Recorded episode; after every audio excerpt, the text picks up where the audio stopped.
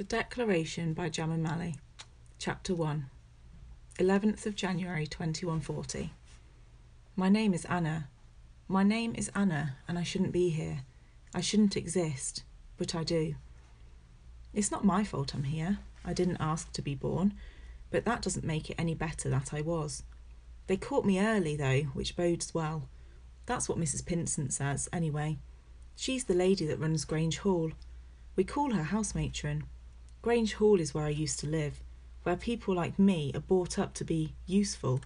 The best of a bad situation, Mrs. Pinsent says. I don't have another name, not like Mrs. Pinsent does. Mrs. Pinsent's name is Margaret Pinsent.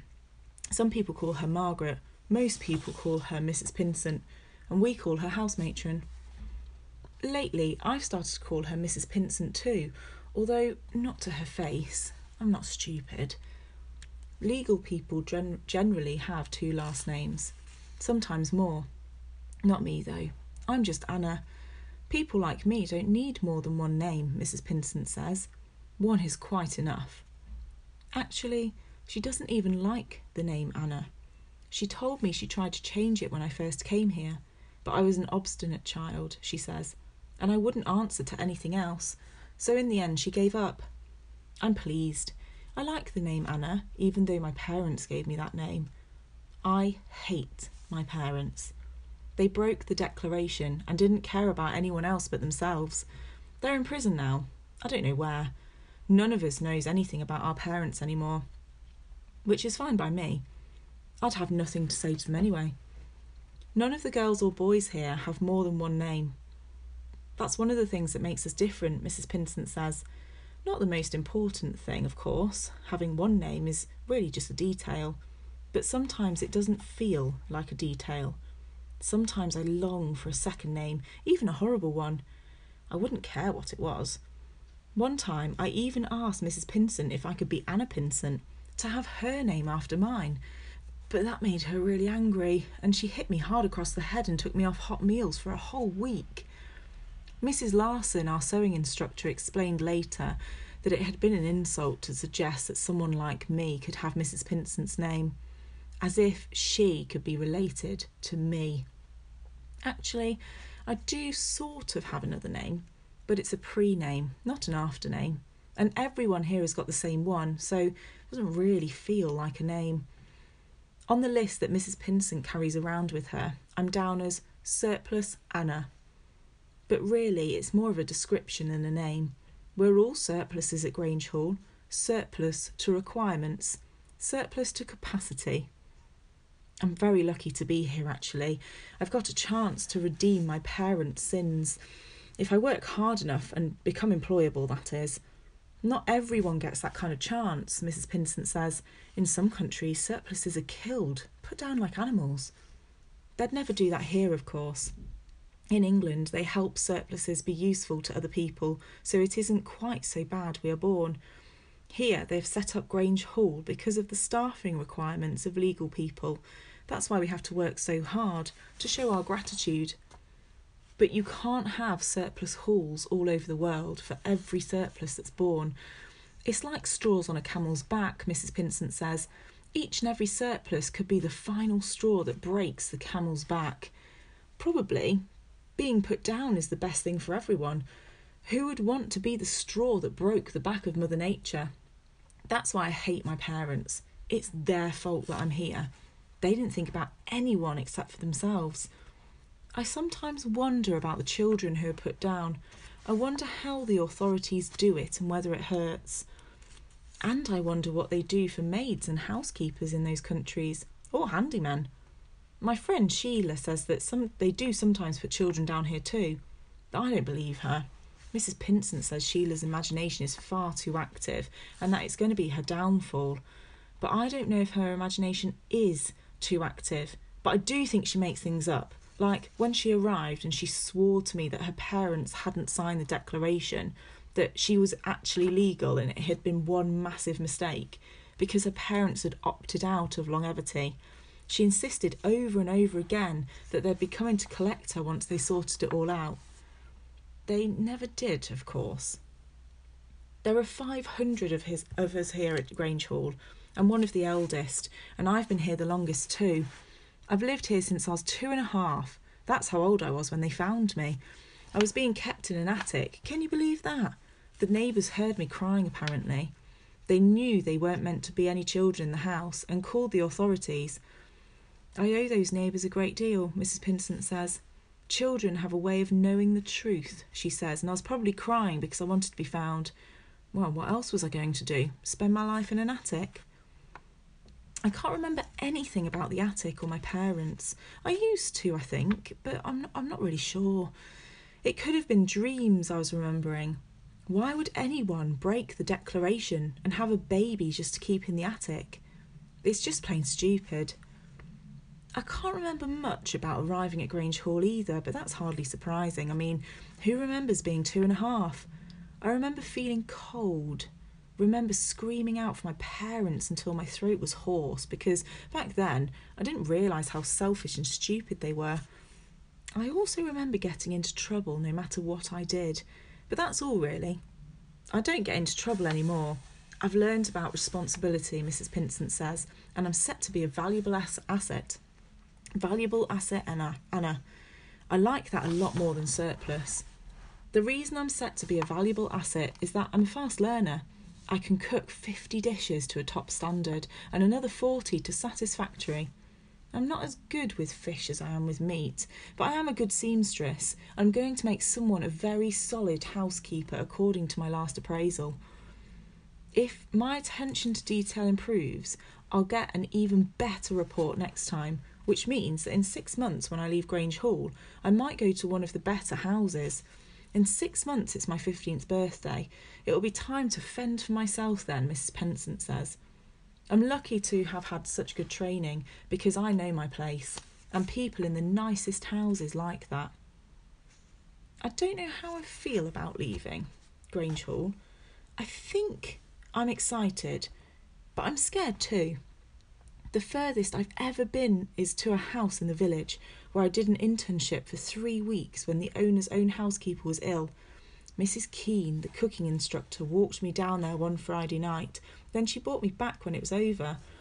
Both times it was dark, so I didn't see much of the village at all.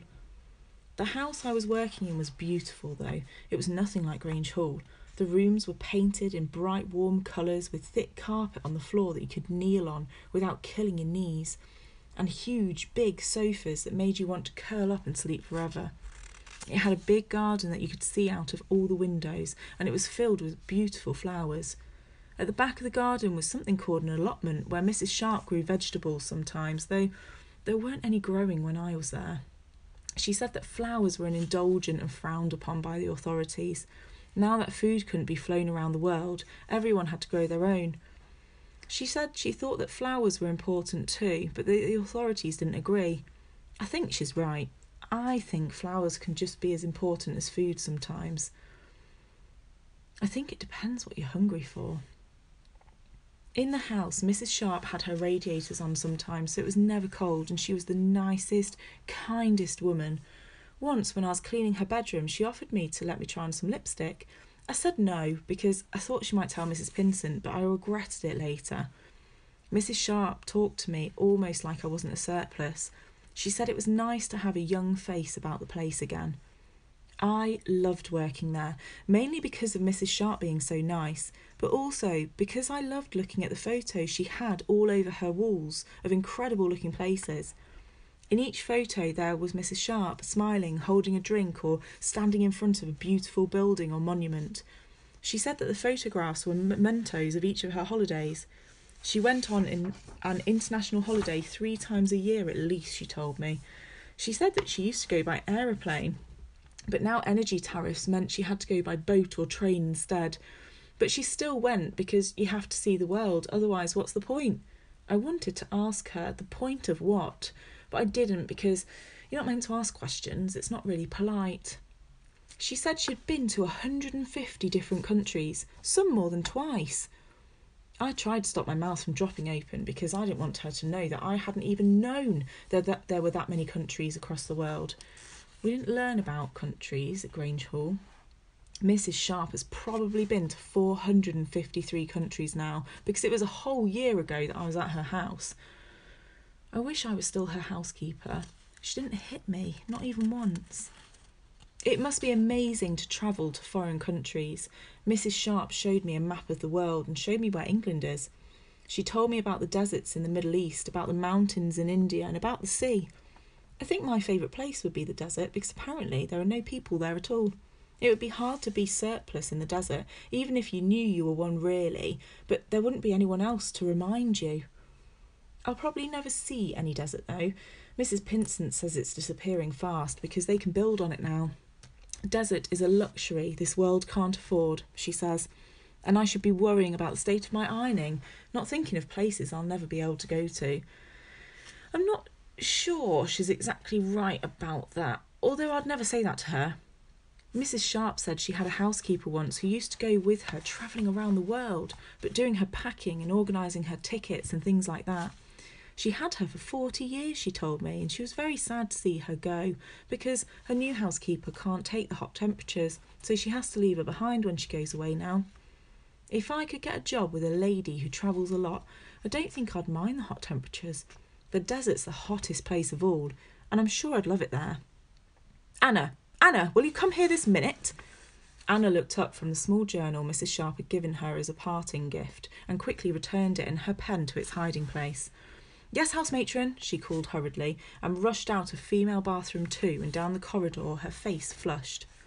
How long had Mrs. Pinsent been calling her? How had she not heard her call? The truth was that she'd never realised how absorbing it could be to write. She'd had Mrs. Sharp's journal for a year now. It was a small, fat book covered in pale pink suede and filled with thick, creamy pages that looked so beautiful she couldn't ever imagine ruining it by making a single mark on the lovely paper. Every so often she had taken it out to look at it. She would turn it over in her hands, guiltily enjoying the soft texture of the suede against her skin, before secreting it back away again. But she had never written in it, not until today, that is. Today, for some reason, she had taken it out, picked up a pen, and without even thinking, had started to write and once she'd started, she found she didn't want to stop. Thoughts and feelings that usually lay hidden beneath worries and exhaustion suddenly came flooding to the surface as if gasping for air. Which was all worked very well, but if it was discovered, she would be beaten. Number one, she wasn't allowed to accept gifts from anyone. And number two, journals and writing were forbidden at Grange Hall. Surpluses were not there to read and write. They were there to learn and work, Mrs. Pinsent told them regularly. She said that things would be much easier if they didn't have to teach them to read and write in the first place, because reading and writing were a dangerous business. They made you think, and surpluses who thought too much were useless and difficult. But people wanted maids and housekeepers who were literate, so Mrs. Pinsent didn't have a choice. If she were truly valuable asset material, she would get rid of that journal completely. Anna knew that. Temptation was a test, Mrs. Pinsent often said. She had already failed it twice, first by accepting the gift, and now by writing in it. A true, valuable asset wouldn't succumb to temptation like that, would they? A valuable asset simply wouldn't break the rules. But Anna, who never broke any rules, who believed that regulations existed to be followed to the letter, had finally found a temptation that she could not resist. Now that the journal bore her writing, she knew that the stakes had been raised, and yet she couldn't bear to lose it, whatever the cost. She would simply have to ensure it was never found, she resolved as she raced towards Mrs. Pinsent's office. If no one knew her guilty secret, then perhaps she could bury her feelings along with the journal and convince herself that she wasn't evil after all, that the little fragment of peace she had carved out for herself at Grange Hall was not really in jeopardy. Before she turned the corner, Anna took a quick look at herself and smoothed down her overalls. Surpluses had to look neat and orderly at all times, and the last thing Anna wanted was to irk Mrs. Pinsent unnecessarily. She was a prefect now, which meant she'd get second helpings at supper when there was food left over, and an extra blanket that meant the difference between a good night's sleep and one spent shivering from the cold. No, the last thing she wanted was any trouble. Taking a deep breath and focusing herself so that she would appear to Mrs. Pinsent the usual calm and organised Anna, she turned the corner and knocked on the house matron's door. Mrs. Pinsent's office was a cold, dark room with a wooden floor, yellowing walls covered in peeling paint, and a harsh overhead light that seems to, seemed to highlight all the dust in the air. Even though she was nearly 15 now, Anna had been in that room enough times for a beating or some other punishment to feel instinctive fear every time she crossed its threshold. Anna, there you are, Mrs. Pinsent said, her voice irritable. Please don't keep me waiting like that in future. I want you to prepare a bed for a new boy. Anna nodded. Yes, house matron, she said. Small? The un- incumbents at Grange Hall were classified as small, middle, or pending. Small was the usual